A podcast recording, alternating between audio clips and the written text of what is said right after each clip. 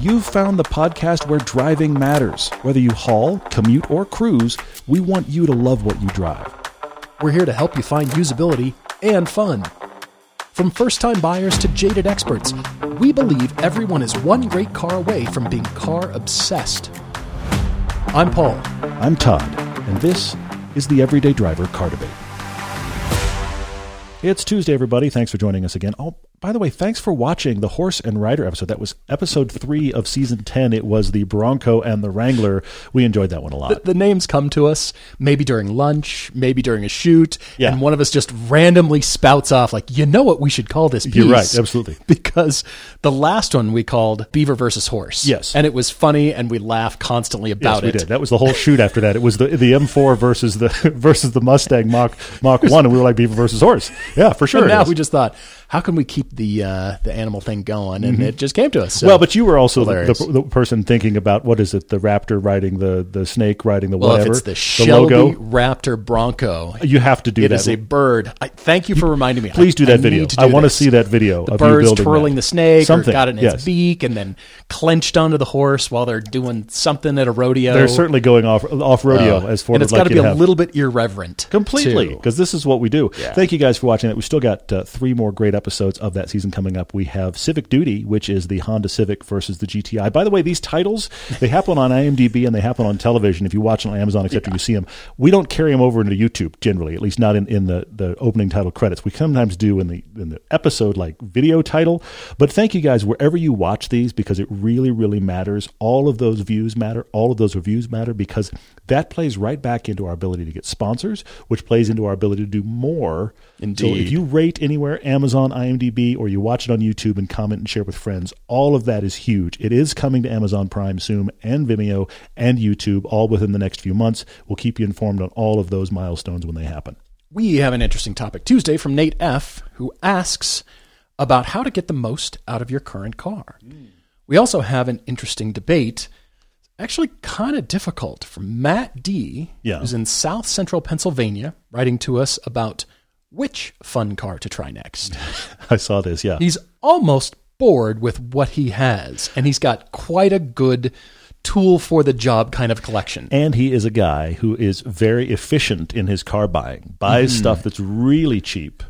And then Yes. gets it running, and it runs really, really well. And so he actually had a conversation in the middle of his email. You hear it coming up where he talks about how is this new car I'm considering 15 times more fun than. And of course, it's not. Of course, it's not. Yeah. Right. All right, let's jump in with the topic Tuesday here. Nate F. writes to us. He's a new listener, he says, who caught the car disease in 2021. He's, Nate, thanks for writing. Really appreciate it. Yeah, appreciate for it. sure. He's enjoying going through all the, of the back episodes. Thank you. Now, his question relates how to get the most out of his current car. He says he's a medical student with a lack of both time and money. Wow. Yeah. Thank you, Nate. I appreciate it. We need those people, and it is not me. If I nick myself with an X-Acto, I might pass Paul out. Paul needs to sit down. That's exactly true. Yes. He often finds himself listening to the cars that we recommend on the podcast with his mouth watering, only to despair at the infeasibility of being able to obtain any of them. Okay. All right. All right. So his question is this What is some advice that you could give, we could give to those people for whom it would not be feasible to get another car to extract the most fun and enjoyability out of their current cars? Mm, okay. All right. Now, here's the context. He drives a 2019 Mazda 3 hatch that he still owes money on, which is fine. And he also shares a 96 Ford F 150 with his family. They used to haul stuff, and he's been learning to wrench on. Okay. Great. Okay. He says the Mazda is by no means a boring car. It's got decent acceleration with low weight and relatively nimble handling. Yes, it does. That's why we like it. That's why we recommend it so often. It's very, very cool. Yeah, for sure. He says, well, it still leaves something to be desired between its power and automatic transmission and just lack of excitement. Okay. It would be immensely practical for him to hold on to his current rides while he finishes his education. Okay. Yeah, probably. Yes. Is there still hope, though, for him to get excitement and fun out of the Mazda? Or is he doomed to dream of faster rides while he waits for more time and resources? This is going to be a short podcast. Nate, you're doomed. Sorry. And, and th- thanks You're for writing. screwed, you're buddy. just you're, you're enjoy medical school. You're doomed. Except, you know, mid career when he's really starting to make some money. then we get a different email. passes everybody. Very different email. Remember me? I was the guy Well, Here's it's a that- picture of my collection. It's that group of doctors here locally. We've talked about them before. Just thinking the same A bunch thing. of doctors went through medical school together. None of them were married. They were just buddies. Four four guys going through medical school, and they were all car guys. Yeah. And they made a pact before any of them even had serious girlfriends. They made a pact that when we're all making decent money, we're going to be pooling that money and buying collections of fun cars. So now picture, imagine all of the ministers of finance join the discussion later, and this is already a pact. When we did our 50 years of 911 film, we were looking for a bunch of cars, and we were joking about wouldn't it be really cool to find the unicorn, the 997 GT3 RS40. yeah, yeah. These guys had one, and that's why it's in the film. And so they have they've had a crazy collection. They've had like the BMW years, where a lot of BMW stuff. They've had the Porsche years. They've they've rotated their stuff through. I don't even Porsche honestly, years. I don't even know what they have now. Yeah, I but they've done this up. forever. But but this is this is your future, Nate. Find some car buddies that are going through medical school. Make yourself a pact. Cars are coming. But right now, let's see if we can solve this. I do know, Nate, that one of them has a Singer 911, and it's one of those things where you can't even picture yourself making enough money to have the mm. next car, right? Mm. Let alone having a fleet or a collection, mm-hmm, or mm-hmm. you got together with some friends to have something like this. I totally understand. However, we've got some choices for you, and what I did was two approaches. The first one is cheap and immediate. The second is expensive and longer term. Great, love Okay. it. Okay. This is actually going to be fun. Starting with cheap and immediate, I'm asking you, Nate, do you have some time off? Or can you legitimately take some time off for a weekend away? And the reason I ask you this is because I don't know the demands that are put on you in Sure. your education Yeah, right yeah, now. yeah. Mm-hmm. I don't know what degree you're going for. I don't know if you're going into a specialization. Of course, what the cost is. Mm. I know none of these things. But I do know that in any schooling, in any education or job, vacations are important. Yeah, It's yeah. important to step away and come back feeling refreshed Mm-hmm. to anything, whether it's, you know, working on edits, whether it's, you know, you're in, in schooling and Yeah, you think, sure. well, I'm to, I'm going to go get away and I'm going to step away and I'm going to forget things. I'm going to forget what I've studied. I don't think so. I, I think it will only do you much better Mm. as a person. It will give you perspective on life Mm-hmm. to just step away. Todd sends all of us the edits. It's a pretty, it's pretty far along. I don't know, you know, what you would call it as far as the Keep going. stage of edit, but Todd will send us checkers and the audio's not there. The color isn't Mm-hmm. Yeah, done. they're roughs for sure. Yeah. So ignore all that stuff. But the gist is the flow of the piece. Mm-hmm. And he's asking for feedback because, you know, he's been knee deep and Yes. eyeballs deep in this edit. And he'll say, guys, give me your notes. What do you think? I need to step away.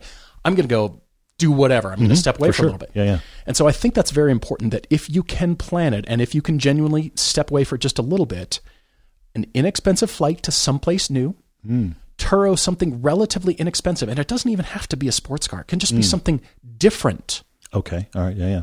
and go find a twisty road. Mm, That's like it. That's that. his- That's good. To, to really solve this, it isn't video games. It isn't, you know, esports. It Mm, not watching all of the videos of every car online. It's not reading about them. It's going and doing it. And to the point where you've forgotten about what's back home. Mm, that's hard, but awesome. It's Yeah, hard. I'm yeah, yeah. encouraging you. Even if you came to Utah and you said, guys, I'm flying at Salt Lake. I, I'll see it or I won't. I'm renting a car. I'm finding a road. Tell me which road to go do. Mm-hmm, Yeah, Eat yeah, some yeah. food, drink in some scenery, breathe some fresh air, and I'm going to go home. You probably can pull this off for Mm-hmm. Yeah. relatively inexpensive. And I would wager that your expenditure, even though it does cost money to do that, you know, flight costs, the car, sure. and you know, it does cost some. It's probably, hopefully, maybe under a thousand bucks. Maybe you could keep it under six hundred. Ooh, maybe. But if you do, I think that money will be so well spent to your headspace, to your, Mm-hmm. you, you can jump back into your work more effectively. And again, this is obvious, but I've met so many people who have vacation time built up and they won't take vacations. Yeah. Yeah, yeah. I don't get it.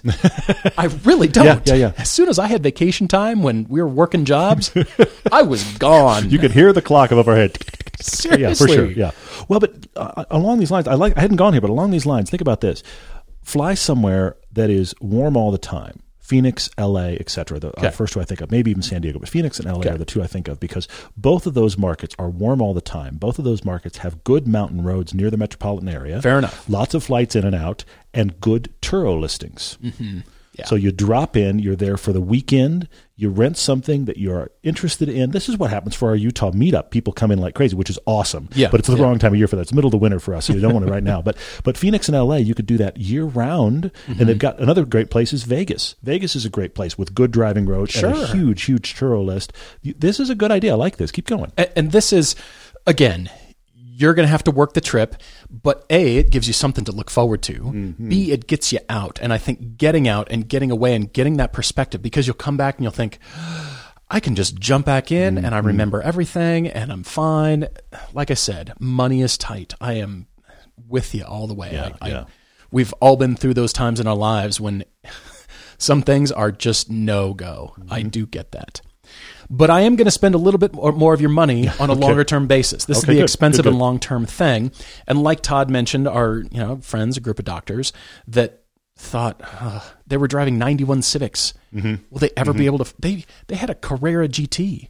Yeah, they, they had did. this 4.0. They went through their Ferrari phase. They did. Then they went through their classic BMW It's phase. It's insane, but they they planned it. They did plan it. Yeah. It takes some money, and Mm-hmm. t- they had a garage. They all paid the rent for a, a little garage. That's crazy to think about, but it happened for them. Mm-hmm.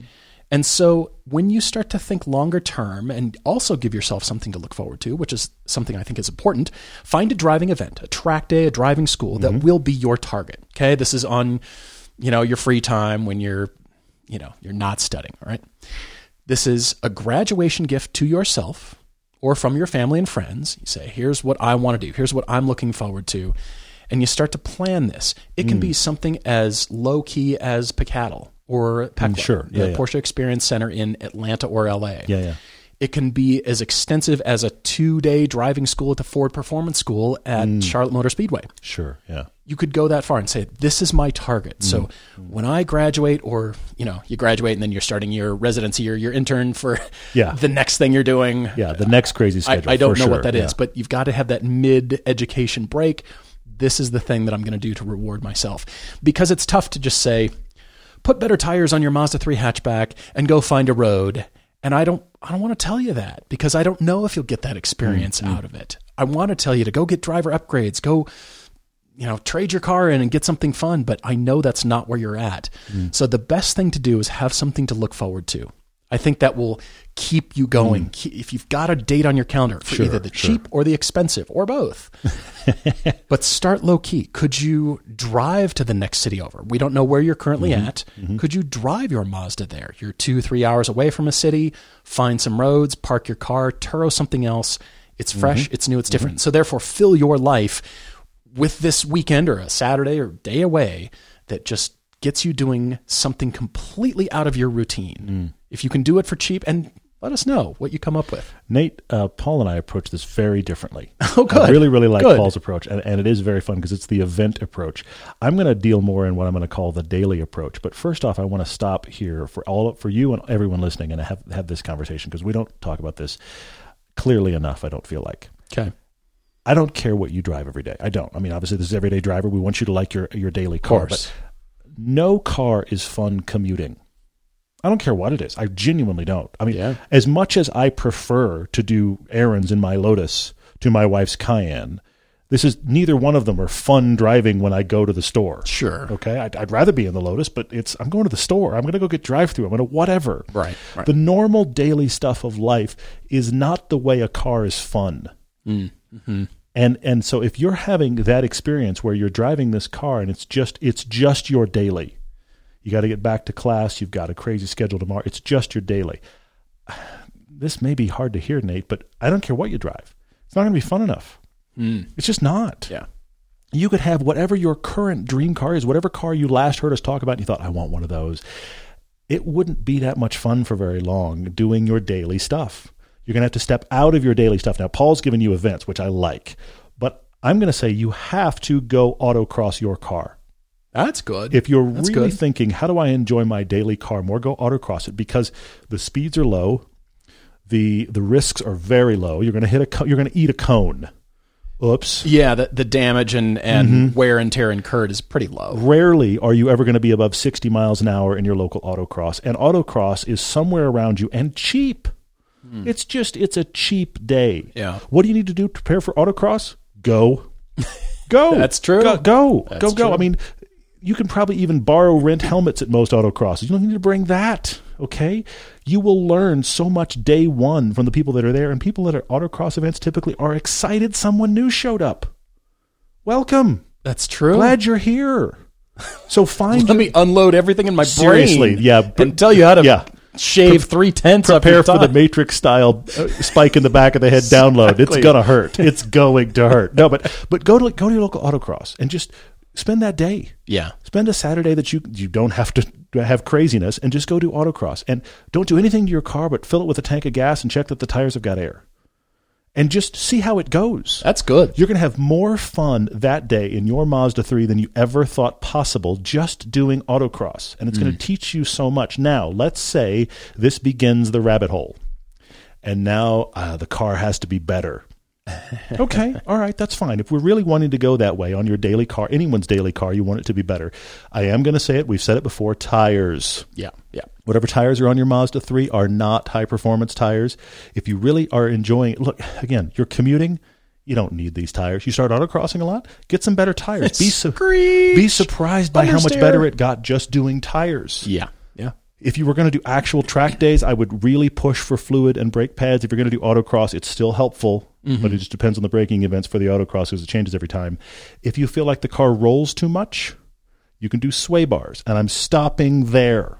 Okay. Don't do power. Don't do coilovers. Don't go nuts. Everything I'm telling you here is a few hundred dollars worth of expenditure. I'm not like anything has a comma in it. Maybe your four tires do, maybe, depending on what you bought. You can shave to like two meals a day, Nate. Maybe get by on just a good breakfast that'll take you through till tomorrow. But the other thing is, everything I'm talking about, even if you did everything I'm talking about, you do tires, you do fluid, brake pads, and sway bars. okay. This is not a lot of expense. And most of that stuff, the, the brake pads and the tires are expendable anyway. You're going to replace them no matter what. And everything I'm talking about, you could pretty much do yourself. I mean, get the tires mounted, but you could pretty much do all this yourself if you wanted. Or some mechanic, it's not going to take much for them to do it. So it's not like, well, take your car and strip it out and put a cage in and you got to put this blower on. None of that. Don't do any of that. Everything I'm talking about, you can take back off. Sway bars are cheap. Yeah. But it's amazing how much they can settle a chassis or change the feel of a chassis. You want to make a front wheel drive car suddenly oversteer? Sway bars. Yeah, it's exactly. the weirdest thing on the planet, but it's something like, oh my gosh, it's got tail happy. Who knew? That was like 200 bucks. right, so right. that's the, but, but I'm even suggesting, Nate, that that's the extreme end of what I'm talking about.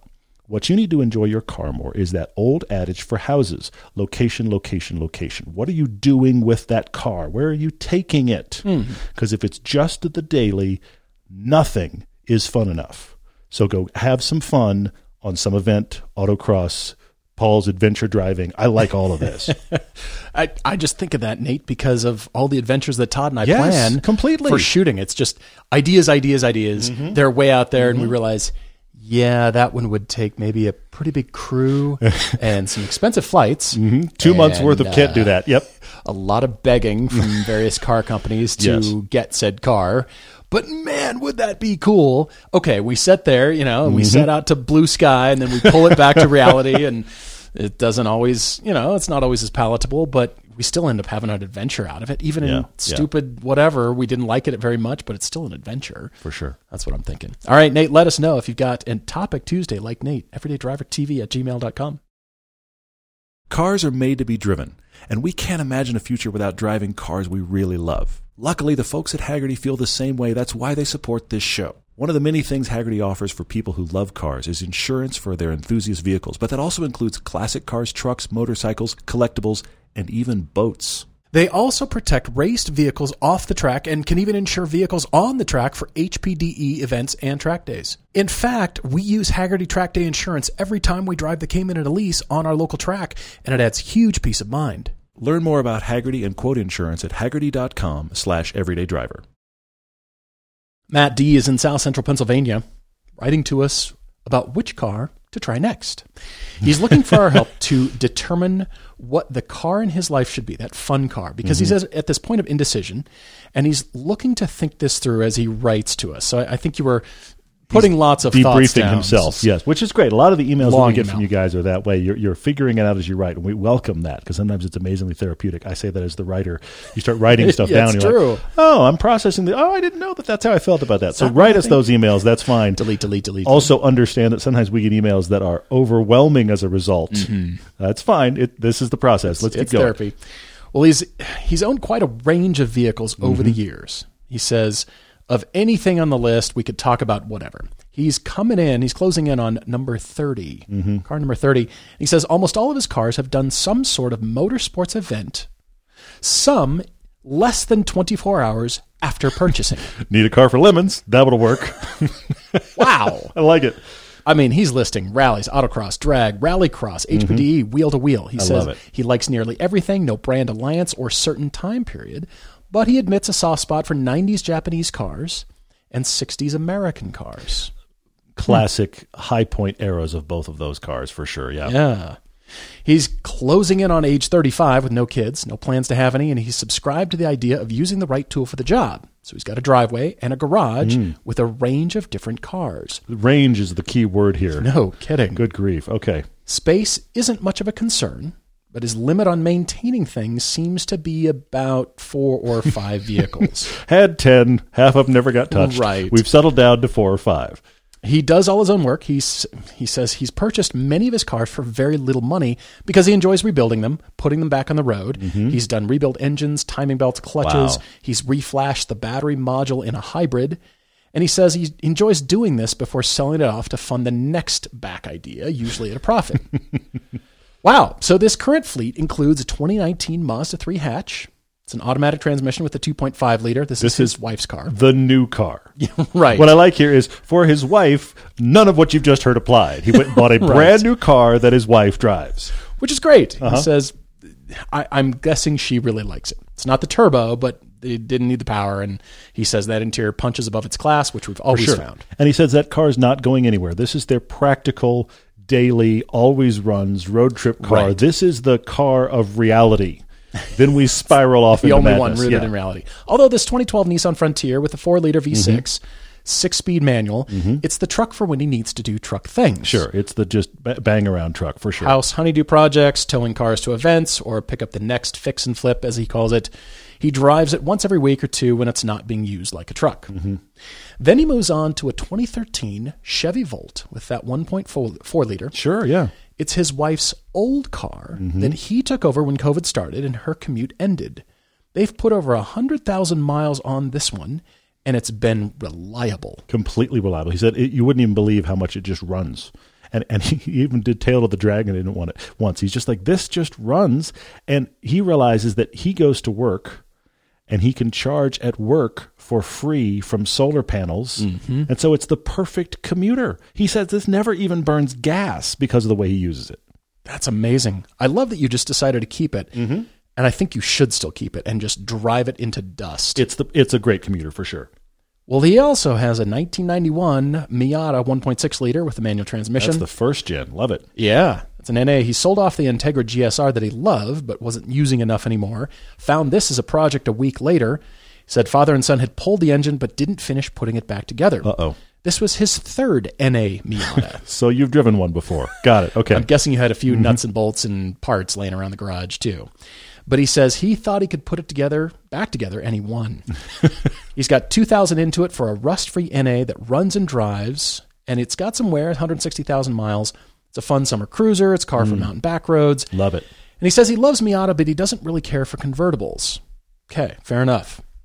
He's also got a 99 Subaru Impreza Outback Sport 2.2 liter manual transmission. This is before the big monster truck of an Outback that we currently have. This Yeah, is the right. little Impreza hatch little hatchlet thing. That, Yes. that was the same when it, when it was becoming. You could get it all the way up to the STI in this body style. You could go the other way toward little back road fire road car, and it became the Impreza Outback Sport. it's what all of us in our minds still think Subarus, uh, size wise, that they are. They are nowhere close to this. They're huge now. Mm-hmm. Well, it's it's what became this is what you thought Subarus were like. it's what became the Crosstrek. It's that car. Yeah. yeah. Well, he found it for a thousand bucks with a clutch so bad it wouldn't even move. Mm-hmm. He got it running and back to driving for use exclusively at rallycross events. so it Honey, on a I need a rallycross cross card. There it is. Just bought one. There it is. Good. He says it doesn't take up extra space and just sits on the trailer. So, okay. He's tried front wheel drive in the Integra or rear wheel drive, BMW E30. He's had a Camaro. He wanted to test out a cheap all wheel drive platform for rallycross, Love it. And it just sits. He's got Summit Point, West Virginia nearby. And then he moves on to saying his heart wanted an ND2 RF. We The brand new car. Miata, the latest one. Yeah. He found one locally with only 10,000 miles and checked out for a 24 hour test drive, but he came away underwhelmed and now he's not sure what to do. He says the car is very nice, more comfortable seats, better suspension than the Mazda 3, great quality interior, and he says it could still dance down his favorite back roads that he tested with it, but he didn't care much for the engine. Hmm. His old Integra GSR with that VTEC was far more engaging. That doesn't surprise me. And he wants more theater out of it, even if he's going slower than a minivan from a stoplight. Okay. His problem with that car is that he's used to budget junk. Yes, he is. He doesn't think it's 15 times better than his $2,000 NA Miata. This is that price of fun thing that you and I debate Yeah. all the time. Is what you just spit that much more fun than what you had? And in this case, no. And I'm not surprised. I don't think a $2,000 first gen Miata versus a brand new ND, you're going to be like, well, that's a price wash. I don't think so at all. No. Not at all. no, you'll have to decide. I mean, some people might go for it and decide, sure, you know, that's what they like, but I think you're right. man. So, he likes to row the gears, of course. He says the mountain back roads that he's got at his disposal are great fun, but this is Pennsylvania, so they're not in the best shape. He does need a car with suspension compliance, which the ND seem to have, but hmm. he wants to use all the car has to offer. Okay, interesting. Here's his budget $30,000 out the door with taxes, title, license, everything. Okay. It scares him because that's 50% more than any car he's ever bought before. And not just for a toy, just something he needs. So he says, Paul, not a cent over $30,000. You have heard this podcast more than once, Matt. Got I it. will do my best. The MOF told him to buy the Miata and stop talking about it. So he's got permission. I can hear that conversation. Would you just please buy the Miata? quit talking Just about it. Please buy it. I won't have to hear it anymore. Uh-huh. He's fine with anything far less expensive, as he we may have guessed. He doesn't need anything practical. He's got everything covered with the Mazda 3 and the Frontier, so it can be pure fun with great driving dynamics and a fun drivetrain. Love it. Great. He's thought about the, uh, well, an RX8, S2000, an E36 or E E46 M3. He says a half price Lotus Elise would be perfect, but apparently he missed the boat. Yeah, you did. Uh, what They- are prices going for? Uh, right now? 40 and up. 40 and up. You want to touch an Elise right now, it's 40 and up. You want to get a really nice You're one, 50, kidding. So yours has gone up by 10 grand? probably. Because I don't have a super you nice weren't expecting that. No, I didn't buy it for that reason. I bought it because when I bought it, it was 30 grand. They'd been 30 grand for a decade. But that's that's what we talked about for a Yes. long time, and They were just no 30 grand. the They have they, seriously, if you if you want one, if you find a deal on one right now, a deal, they're high 30s. Which is crazy. Yeah. wow. Well, he also says the FRS, the 86, is intriguing, but that engine doesn't exude fun, and the limited experiences that he's had with him, well, therefore your experience has been limited because you haven't driven the new one. The first one, the engine is the is the Achilles heel for sure. There, it is not a fun engine. Here's the here's the crazy thing: the first Gen 86, that engine is so not fun to work with that the ND2 Miata feels like a VTEC. I'm going there, and I had gosh. one, and I liked it. You're right. But that ND, You're right. Because here's the thing: the ND2 when it first came out, its original engine was a complete snooze. But the ND2 engine has got a lot more personality and more personality than the 86 engine Yes. does in first gen form. Thankfully, they've made it better. 26 less percent less, 26 horsepower less snoozing of Yes, snooze for sure. Mhm. For sure. Well, Matt, if I hadn't driven the new GR86, I'd agree with you because I doubt you've driven the new one. And if you Hmm. just get the base, it's the same engine, and they're they start at twenty seven thousand seven hundred dollars. If you can find a dealer that doesn't mark it up, it'll be right around thirty. I don't know a cent. It might be a few cents over thirty with all the tax, title, license, Sure. that stuff. But nevertheless, you could do that. I'm just going to leave that aside because you talk about JDM imports like MR2s and Celica GT4s and Pulsar GTIRs. Mm-hmm. He says, well, availability is probably poor and it's tough to ship something. So he's get, given up on that. Pro- part of the problem, he says, he's also too practical for his own good. He loves a good sports car, but his commute is boring. Hmm. 25 miles on the highway with one on ramp to hit 70. Like I keep saying, on ramps have no speed limit. yeah, exactly. That's when you get it all out of your gets, system. But he gets up to 70, hits cruise control, and then arrives at work. But that's why he says interesting. Yeah. the Volt is perfect. Yeah, it is. For that reason. sure. Superbly reliable, super efficient, free charging. So, what should he do? He he says his South Central Pennsylvania location is around farm fields and the Appalachian Trail. Doesn't quite offer the ability to own an electric car easily yet. The full electric, yeah, yeah. He says prices are still too high for him to consider. Of course, yeah, they're they're very high. But once a week, for any fun drives in the mountains, he breaks out the NA and he wrings out that 1.6 liter for everything it's worth, and he loves it. It's 30 years old, and he says he would take it on a five hour road trip with a wife, but it needs some deferred maintenance, and mm-hmm. yeah, I know about that. Suspension, tires, brakes, all that stuff before he goes on track. So those are the two he'd consider replacing: is the Volt mm-hmm. and the Miata. But even then, he says, I feel like the Miata's about to appreciate in value. Yeah, and, and the, the key thing about the Miata is every time he drives it, he loves it, and he likes it enough that when he drove a brand new Miata, he was like, ah, "This isn't that much better," which is crazy. It's amazing. Matt, I approach this a couple ways. First off, I think you could sit still. You could keep the Volt, you keep the Miata, and both of those, because of your approach to cars, would keep doing everything you want them to. Mm-hmm. I'm going to give you options for replacing both those cars, though. Okay. Get you a new commuter that I think is more interesting and fun, okay. And get you a new fun car that is not spending all your budget. Oh, Now, not even the, all for the- 30. The question for you, Matt, is mix and match. Which of those two cars I just brought up, the Volt and the NA, do you want to keep? You might want to keep one of them. Do you want to get rid of both of them? He's got the space. He's got the space. So you could take my idea and you could replace both those cars. New commuter, new fun car. Hmm. You could keep the Miata, get rid of the Volt. Vice mix and match to your to your liking. Because I read this and I suddenly was struck on two things. You don't need another car. You've got your fleet very dialed. I mm-hmm. like it. Mm-hmm. My first thought for replacing the Volt is this. You sell the Volt, you spend 10, 15K maybe. I don't even know what you get for the Volt, but let's just 10, 15K. Get a Honda CRZ with a six speed. Soft spot for those. Yes, those are great. Now, They look, are you're- now, you're burning gas again, Yeah. but it is a hybrid. So you're going to get around 40 miles to the gallon. But it's a 40 miles to the gallon with a six speed. They are tiny little, you never see them. They've got good seats. They've got good ergonomics. It's Honda build quality. You Huh. get yourself a Honda CRZ for 10 to 15. Make that your commuter. You're back to burning gas again. But I think you just find it interesting. I don't know what CRZ prices have done, but I don't even know if you need to spend that much. Uh, yeah, and, and that's if you sell the Volt. Maybe I mean the Volt does everything you need it to. You have broken down in like three different paragraphs how the Volt does Yeah. exactly what you need it to do. Yeah. So I don't even know if it's worth replacing. But if you do, it's Honda CRZ. That's interesting. Now that brings me to the Miata. You've got a Miata that you keep talking about. It's great. You love it. Yeah. You you couldn't you couldn't buy a new one over it because it wasn't that much more fun. I think that's crazy. So two thoughts. If you keep it, spend the money.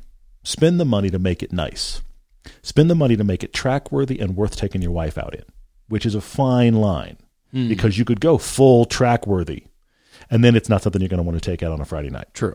You could go full, I just want to make this really nice, and you're going to go, yeah, but I can't use it on the track. So, yeah, I am saying roll bar. Let's do it. Let's do roll bar. Let's go to Flying Miata. Let's get the stuff that's necessary hmm. while also redoing the interior stuff that makes the interior nice enough to take your wife out.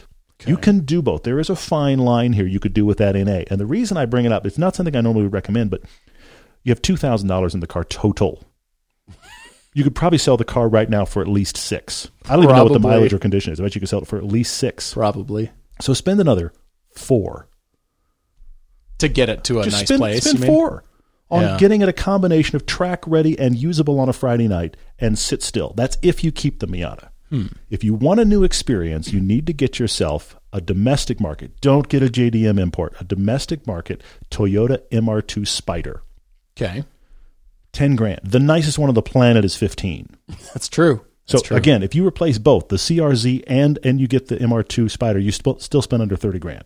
Get yourself an MR2 Spider, mid-engine rotation. It is the cheap Elise. Mid-engine rotation. Oh, look, I'll tell you right now, that engine's not that exciting. It's not, but that is a momentum car like the NA Miata. It's going to feel faster than your NA. It's going to feel different than your NA. Mm. MR2 Spider. If you replace it, you could sit still. You could replace one, both. That's what I'm doing. That's pretty good. There's a little bit of overlap in my suggestions here. Okay, good. But I think, Matt, you're itching for more experiences and you seem to have the space. And by experiences, I mean, I think almost anything we suggest, you'll kind of turn up your nose a little bit just mm. because it's typical. Even though I love the MR2 Spider idea. I mean, that's a that's a solid choice. There's no right reason there. to do a JDM. Just get that car. I mean, Enjoy that's it. on my list here, as a mm-hmm. matter of fact. But you keep mentioning JDM imports. You mm-hmm. keep talking about JDM, mm-hmm, which makes me think, why don't we go like scratch the JDM itch over here? Why don't we go do that and get it out of your system? Your K cars don't take up much space either. That's exactly what I'm going for. First of all, Matt, I thought of the cheap sports car challenge. I thought about spending no more than 20. You could spend less than 15 and get yourself an MR2 Spider or the Z3 or the Z3 Coupe, not Yep. the M Coupe. True. Those are expensive. True. Yeah, yeah. Or a Boxster. I found Mm-hmm. a really great Boxster for 19.9 Hmm. manual. It's a late 90s, early 2000s. I think it was a 2000 actually. Okay, all right. I mean, yeah, it was Yeah, perfect sure. shape, 83,000 miles. You could do a nicer BMW Z4. But all that stuff just seems like the stuff you get in North America. I think you need something cheap, tantalizing, not Okay, all right, not all like right. everyone else because you've had three Miatas, Mm-hmm. you've gone through all this raft of other cars, you've got so many tools for the job that I want you to have a car that people walk up to you and say, "Excuse me, sir, I I'm not this person. I couldn't help noticing. What is that car that you drive?" What is that? So I think you should call our friend Adam It's Sotomoto in Seattle, Washington, Okay. because you need a K car. All right. There's four that he could go find for you that are JDM imports. You would love them. They're different. They're they've got every bit as much personality as the NA Miatas because I don't want you to keep going through all the Miatas and then you'll graduate to an NB and you'll just go Sure. through. Because Sure, yeah. Side note, Matt, I don't think that Miata is going to go up in price like you think. It's not a Mustang and it's not a Porsche. Mm. It's not going to skyrocket in value. You might be able to get a bit more. At what Todd suggested is about what I think. Yeah, I think it's probably worth about six grand in I mean, nice condition. I don't think it's going to 12 or 15. Oh no, I don't think so either. Which means you can always go back to a Miata if you want to. I think Sure. there will be plentiful Yeah. enough that you could go get another track prepped spec, something that somebody's already poured the, mo- the dollars into. Fair. Those And, are out there. Yeah. You know, you're not going to get your money back out of it, and I'm going to take it from you and go tracking, and I Mm-hmm. want to go back to Miata. Fine. You know what they drive like. You don't know what K cars drive like. AutoZam AZ1, the Honda Beat. the AutoZam is so awesome. It's so cool. If you can fit, it's awesome. I don't really fit, but it's awesome. Yeah. the Honda Beat, a Suzuki Cappuccino, or a Subaru Vivio RXR. That's the Oh. all-wheel drive because you Oh, mentioned yeah. Mm-hmm. Rallycross. It's the all-wheel drive, and you could if you call Adam and say, "Hey, any one of those four. Next time you're on your shopping trip, I need one of these cars." Adam will do you solid.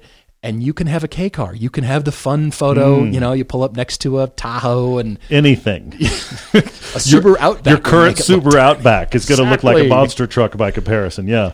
because when you have that in your life it's going to be the new it's got so much personality Mm. it's not just the new thing and it's new for three and a half minutes although i do like that mr2 spider and that that mr2 is approaching that feeling that i Mm-hmm. want you to have with these other four but they're so tiny and fun and relatively inexpensive i don't know that you'll spend 18 20 i think you can keep it s- 15 16 somewhere around there Mm. give adam a call tell him we sent you and then write to us when you do have your K car and you say, guys, where were these in my life? That's what I think you should have. Our friends at Griot's Garage have got a new line of ceramic products to make your car care easier and more satisfying than ever. Start with the new ceramic wash and coat, an ultra slick formula that can be used with either the bucket wash method, which I like, or a foaming sprayer, which I also like, or a cannon, which I also like. We actually take Griot's Speed Shine with us on every single shoot. It's the ultimate for quick detailing, and it now has ceramic protection as well. Ceramic Speed Shine maintains a slippery gloss finish in between your main washing and protection days. And they even have ceramic trim wipes for long lasting protection on plastic trim.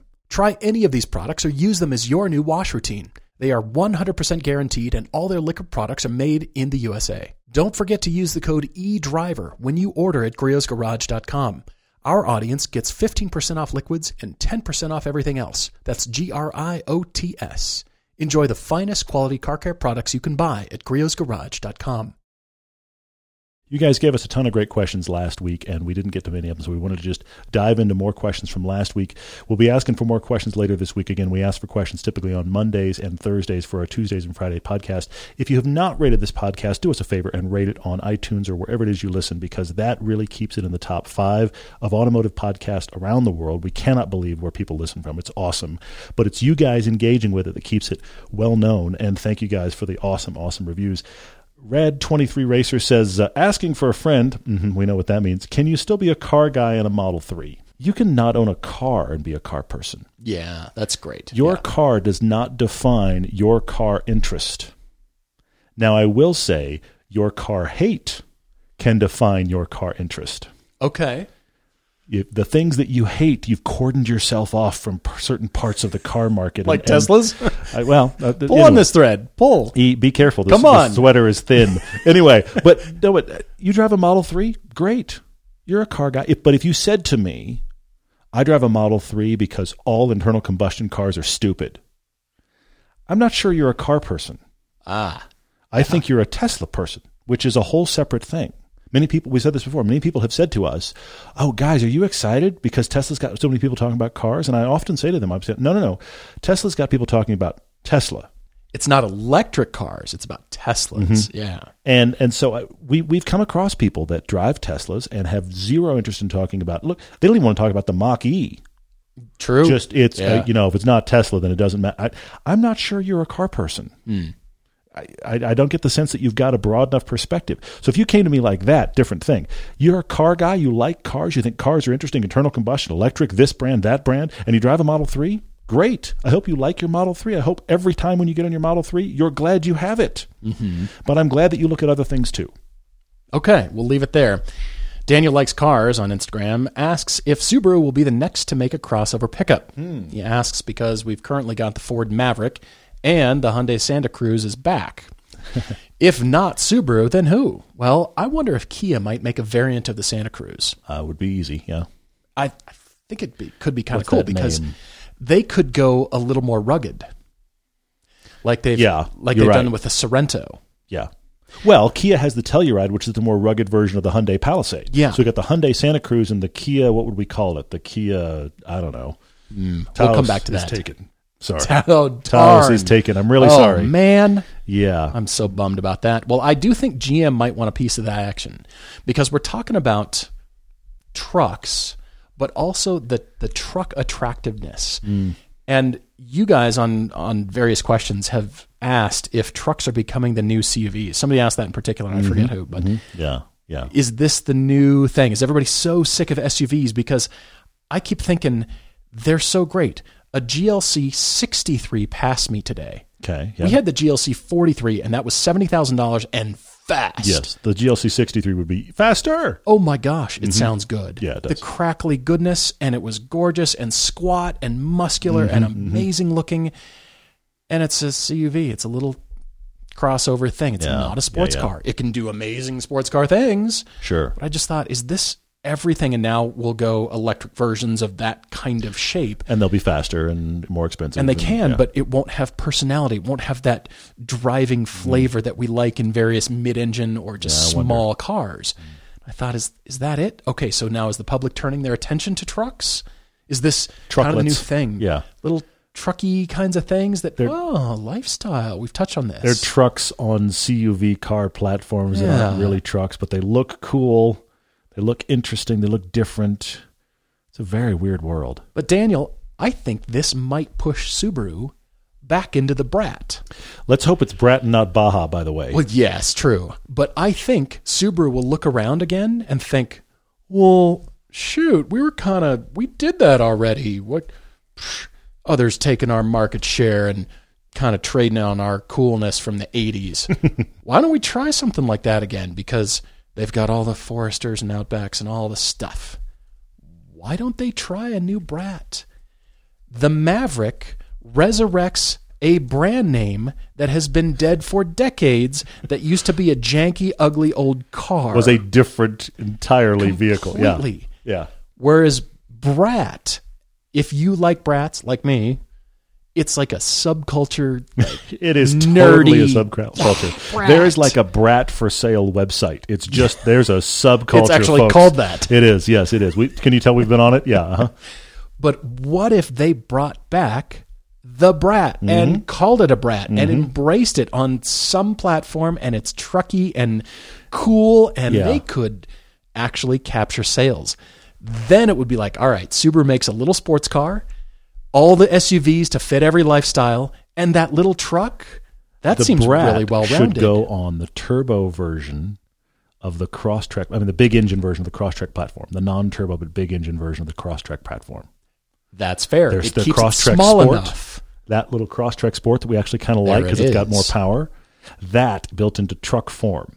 The bed's going to be like three feet. Fine. But the Santa Cruz bed is only four. I mean, it's it, it uh, the Brat was not known for its its huge. Nobody it was cared. Just a, nobody cared because you had fighter seats in the back. Exactly. No seatbelts, but I've got handles. This is going to go well. I think Subaru, the safety company, doing that. Please, I would just like to see that. All the safety stuff is suddenly just irrelevant. There's a b- big blind spot for the Brat. their their styling lends it that way. I mean, Lamborghini Urus kind of lends itself to that too. But And they're going to put big body cladding on the Brat. The Brat's coming back with body cladding. I'm just telling you. Bring back the brat. Bobby Robbie on Instagram says, What are our thoughts on friends building a track car together? He's thinking it'd be a fun activity to wrench and take a car to track days together. He's thinking about an E46 project car, but he's not sure. Bobby, mm, I like this at headline form. I get concerned and you get down into the meat of the article. Okay? Here, here's, here's my point because Into the meat. Into the budget. here's the thing. Yikes. Where is this project living? Does somebody have a spot where this project car can live and be wrenched on that everyone, and I am including significant others, This is the okay with it living there? This matters though. Yes. So it's not just like, hey, cool, we bought one. Me and my couple of friends bought this cool car. Where does it sit? And let's be honest, sit and rot for now until you get it running. Yeah, and Who sucks has on money. the space for it to just sit? And maybe one of you does. Maybe one of you has like the you put it in the corner of my garage. It's fine. Everybody's okay with it. My wife is cool with it. It's going to be awesome. Mm. If you have that, perfect. But that's step one. Step two is how are you allocating budget? Because hmm, the things you're going to fight about are going to be who put in the time and who put in the money. And if you and a couple of buddies are going to do this, and you have that one buddy who's going to put in a lot of time but never crack his wallet, and Hmm. another buddy who's never going to show up until you're done having beers. It sounds like high school class projects Seriously. where somebody ends up doing all the work. Yes, They get the credit. Yes. These people skirt around and look at their phones. this is the concern. So you're going to have a buddy who's he's going to crack his wallet because he never shows up.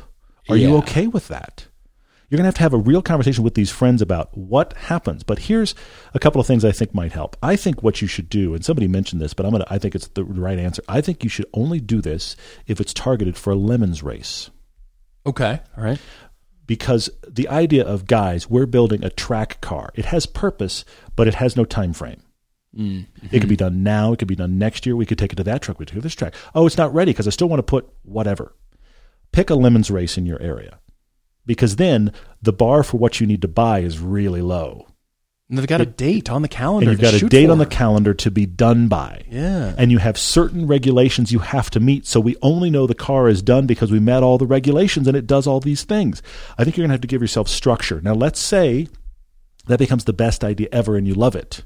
Then either you keep building that car up for other kinds of track days or you swap it for some other car. But you got to solve the where does it sit and who is putting in the time and the money right up front because otherwise I see fights coming. Come to think of it, this happens in the business world too. This person does all the work. Those two are mm-hmm. looking at their phones. That guy on the end is super great at self promotion and getting all the love from the manager. They think he's doing all the work, but the actual work is being done over here. By the guy that doesn't say anything because he didn't get up from his desk today. yeah. Yeah. Dang it. Gary the cycling nerd says, What would you say to an enthusiast whose enthusiasm is waning mm. because of the rising car prices? Cars he lusted after that could have been in his budget two years ago have skyrocketed to seemingly unobtainable levels like C7 Corvettes, Focus RSs, and GT350s. Speaking of GT350s, I recently saw at the Mecum 2022 auction mm-hmm. the prototype GT350 with massive racing provenance The original GT350 The- the like R, original right? one, yeah. yeah, yeah. sold for $3.7 million. Wow, that's a lot of money. Mustang. Mm-hmm. Now, again, Provenance drip. I mean, 60s racing Mustang. phenomenal, I get it. rare. Will never be driven again. wow. But we went through the Porsche phase two. Well, Gary, I've been thinking about this, and I've been thinking it in terms of automotive journalists. And Okay, we joked all right. before about how journalists end up with some dumpy kind of kooky car that's Yeah, we do. you know Mm-hmm. you were looking at uh, what was it the Sera just the Toyota Sera Toyota Seras. I for it, there's I don't the last car I need on the planet, but the only JDM car I'd get would be a Sera. It's not fast. It's not. It does not handling. I just like like to have one. why is that Kind of cool. I don't know. And what I want to touch on is having either re- looked at everything, you've read all the reviews and watched all the videos on the hottest stuff, Done the fastest circuit, stuff, all those drag races between 911 turbos or Tesla, anything against the rest of the world. Yeah, yeah. Amazing, fun to watch. Blah, I'll never, ever experience that. Mm-hmm. Or in your own life, you think, well, I've got a limited budget. I don't know what's next. I want to move up, but you're not in a place where you want to start throwing parts to make it better. Yeah. Because that I don't think that's the answer either. Now, now that the better car is a bit more out of reach, Hmm. now are we all tuning our own cars out of class Yikes. to reach the place where we're still spending less, but we should have actually still bought the other car to get better? It kind of happens to journalists too, Hmm. and I feel like all the journalists worldwide go in this circle all the way around, and they come back to K cars or brown wagons or Citroen Deux Chevaux or Unfortunately, what they all end up doing is buying some 911, and then we're we're stuck in a hole. That's what typically happens. but you'll see that most of them have less power than they could. You're the cars right. that they end You're up right. with. Very few journalists buy the most powerful car they drove this year. Not only because they can't afford it, but they just don't buy a lot of power. It's weird. It's an interesting And point. it's might not be the best handling thing ever. They might Mm-hmm. have glowed about some car over here and man does the handle great. And they didn't buy that car. Mm-hmm. Yeah, Whether they yeah. can afford it or not, they just weren't interested. They ended up with kind of medium power and Mm-hmm. kind of okay handling and it's a little bit of a money pit and it's unique and that's where they go because there's something about that that makes them connected to cars. There's Mm. Yeah, you've got yeah. to do stuff to it. You've got to keep it alive, keep it running. Yeah, it sucks to have a thing that sucks on your wallet and it's it's not fun. But then if you didn't have that in your life, it's just there's that lack of satisfaction. It's a weird human trait. I, yeah, for sure. it's almost hard to describe, but I think, you know, some of the things that I really want aren't the hottest, fastest, most amazing Mm-hmm. spear with the good times down the runway, you know, incredible 0 to 60 times and I think I I don't care. I just I want a like a Porsche 912. Well, that's what I'm thinking cool. about for this question for Gary. I mean, the stuff that you're listing, Gary, is all pretty powerful, fast stuff. Mm-hmm. So I have two thoughts for you. First off, I do think that these prices are going to settle out some. I don't think they're returning to where they were, but they're going to settle out some. So have have faith in that. But the other part of it is, what's the level below the stuff you're currently listing at? Because I don't think you have to have C7s and GT350s and this kind of stuff in order for you to have fun. This is that price of fun thing again. If you were, if you started shopping the level below that, you're shopping uh, M240s and uh, you're shopping 86s and you're shopping Miatas. You're shopping this level. Let's say the 30 grand level. They're still going to be fun. What do you have right now? Do you have a fun car right now? That's the thing I think about. Is look, I get it as the prices go skyrocket, but, but here's where I relate to this. I realized recently because I was lusting after the Ferrari Roma, which I can't afford, and it's the base Ferrari. but I realized that I couldn't sit down with the average person and walk them through the Ferrari lineup by memory. I have no idea. I have no idea. I couldn't even tell you what all their cars are in the order of hierarchy That's because I don't care. Yeah. Because they don't relate to anything in my life and they don't relate to the usability of why I like cars. Mm-hmm. I can't afford them and I couldn't use it if I did. So it's off my radar. Now, my son probably could do it. And 15 year old me is irate right now that I can't do it at my current age. How funny. But I couldn't begin to do it. I can't name for you all of the Lamborghini special versions that have happened the last decade. First off, because there's been way too many. But secondly, because I don't care. is it it's because you don't care, but also because of what you're actually looking for What I'm looking for is a car that I can actually own, actually drive, and actually use all of. And that mm. car is none of those things. Mm-hmm. It's the one off that somebody went to the unboxing of and then they drag raced it once and then they sold it at an auction and I got to be there and dude, smash the like button. I don't care. None of that relates to, to who I am. yeah. I want to get a car. This is why the Lotus speaks to me so much. Sure. So many things are faster than the Lotus. Don't care Yeah. Don't care. I get all of the stuff. I, I really do believe that the stuff that I lusted after as a early driver in my teens, that I wanted from an exotic car, I get all of that from the Elise. Hmm. So why would I? Okay, the new Koenigs. Look, do I want a Pagani Huayra? Yes. Do I want a Jaguar XJ220? Yes, because those cars, for whatever reason, made made an impression on me. Sure. Sure. But I don't think I'll ever have those cars, and I don't care to. So I'm down at the stuff that I can afford, and that's what I want to encourage you on, Gary. What's the stuff that you can afford that interests you? If the stuff you thought you could afford has left, what's the level below that that still gets you excited? Gary, I'm wondering if those high dollar, high horsepower cars, whose people are, you know, I, I mean, not people, whose owners are very wealthy to be able to buy them, are they merely amusements? What is the purpose for all these high end Ferraris and Lamborghinis to exist? Hmm. Merely as amusements. And for or investments? part, I guess I just It- still it don't happens. think that way It happens. but they're they're merely you you've got the money to spend and it's all relative. If you've got 15,000 to spend, what's the car that amuses you the most? Mm-hmm. What if you dropped it down and went so far the other way it almost became a game? What a car what car amuses you the most for $900? Oh, that's good.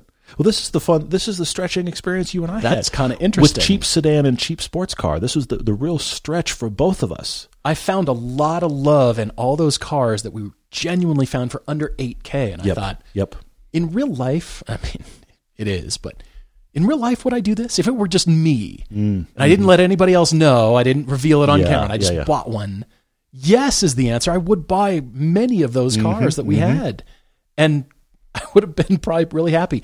I almost see this price of fun as a series now Yeah. at not just well, well kind of price levels. It's like the Mm-hmm. fifty thousand dollars. It's a 10, 25, and fifty. Sure. And then a 50, 100, and 250 or something. And then By the way, if some other channel does this idea, you heard it here first. I'm just going to put that Yeah, flag. in the exactly right. That's happened more than once. Yeah, Anyway, for sure. But I, yeah, maybe it's uh maybe it's a series and we explore that and then you know the la- the final round. but but I do think there's a progression, and this is a conversation I keep having with my son, who's now 12. Okay.